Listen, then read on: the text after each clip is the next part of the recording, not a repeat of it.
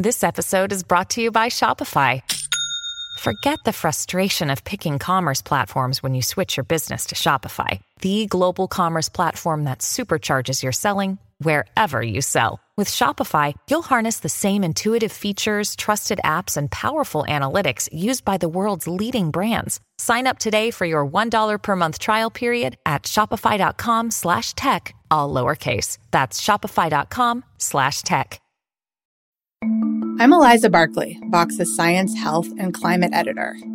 This April, our podcasts are teaming up to cover some of the most important issues threatening life on Earth. From sustainability to biodiversity to straight up cool things about the natural world, we'll focus on our planet and its limits in episodes throughout the month. Tune in to Today Explained, Vox Conversations, The Weeds, Unexplainable, Worldly, Future Perfect, and Vox Quick Hits. Want to listen to all the shows? Find them at vox.com slash Earth Month.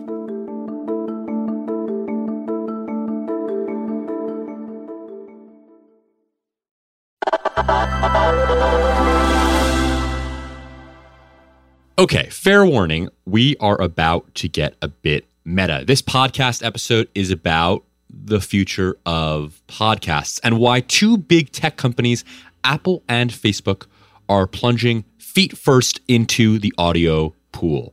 Recode's Peter Kafka is here to talk about it. Hey, Peter. Hey, Teddy. So, over the last couple of weeks, there's been a bunch of talk about how big tech companies are getting into audio. There's Apple and Facebook. Let's start with Apple, which has more experience in this space. Tell me what Apple is doing in the world of podcasts.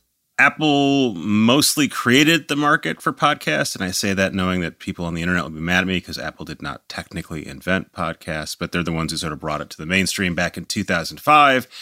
And then they've pretty much left it alone. They have not tried to do much with podcasting. They have not assigned many people. Uh, they haven't put much resources toward it, and they haven't tried to make any money. And now that's changing a little bit. They are going to allow individual podcast creators and publishers to sell subscriptions to podcast within Apple. Hmm. And so there might be a business there. I'm, i want to say smallish business. I don't think it's going to be a huge business, but it's going to be something for Apple. So they've gone from making no money on it to making potentially some money. So Apple's going to basically take a cut of, of podcast revenue that's made by a show host or a producer. Is that is that right? That's exactly right. It's the same same model they have for apps and and services like HBO Max, etc. The publisher, whoever makes the thing, keeps seventy percent. Apple keeps thirty percent. If you keep doing it for more than a year, that cut goes to eighty-five and fifteen. And the reason why this is a big deal, even if it's not a big deal for Apple, is that Apple, because they were so early to this, I mean, for a lot of folks, the Apple podcast ecosystem is their entree to all podcasts, right? So just be just because of their scale, I understand it's not a big deal for the business, but it's a big deal for podcast listeners, like the people right here.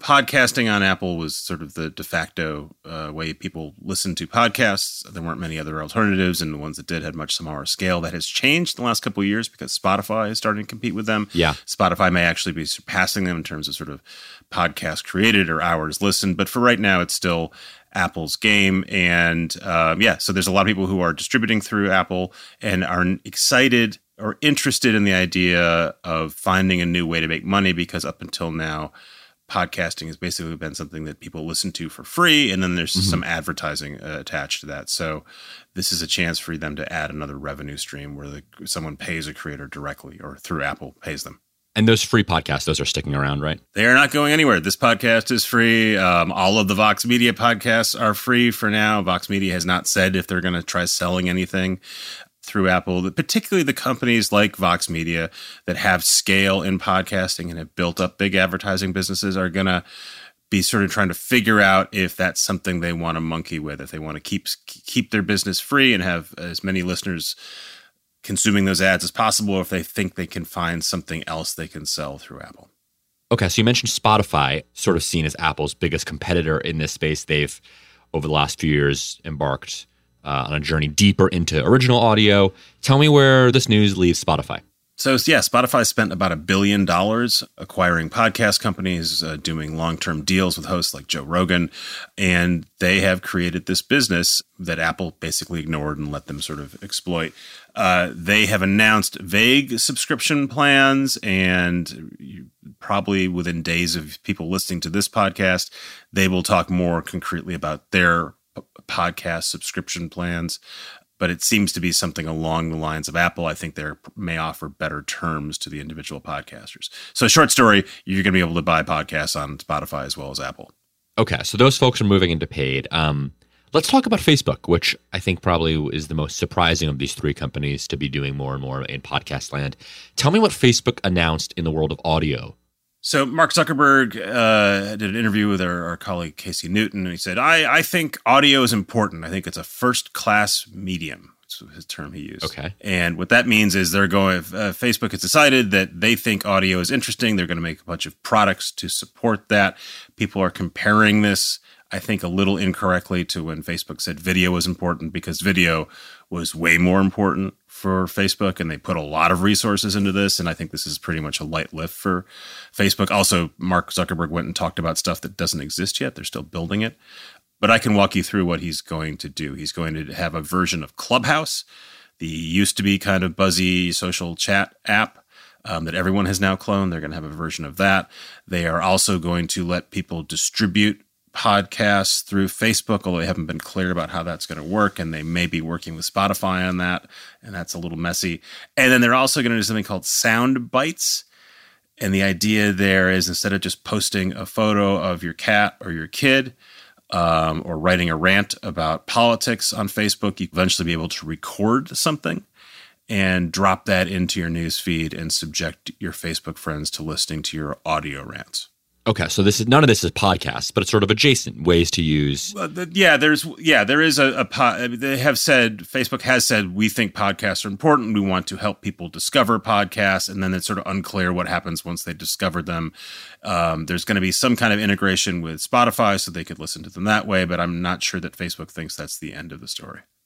Peter, taking a step back here, why are all these companies doing this now? Obviously, Facebook could have incorporated audio into its feed and built audio products a long time ago. Apple has had free podcasts, you know, you said since 2005. Spotify has had free podcasts for forever.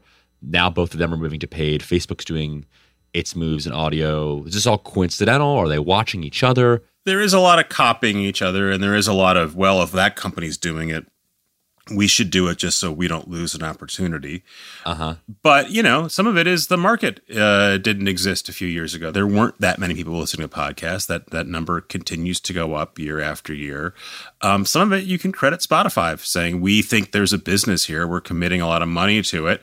And Spotify is signaling to everyone else, we think this is important.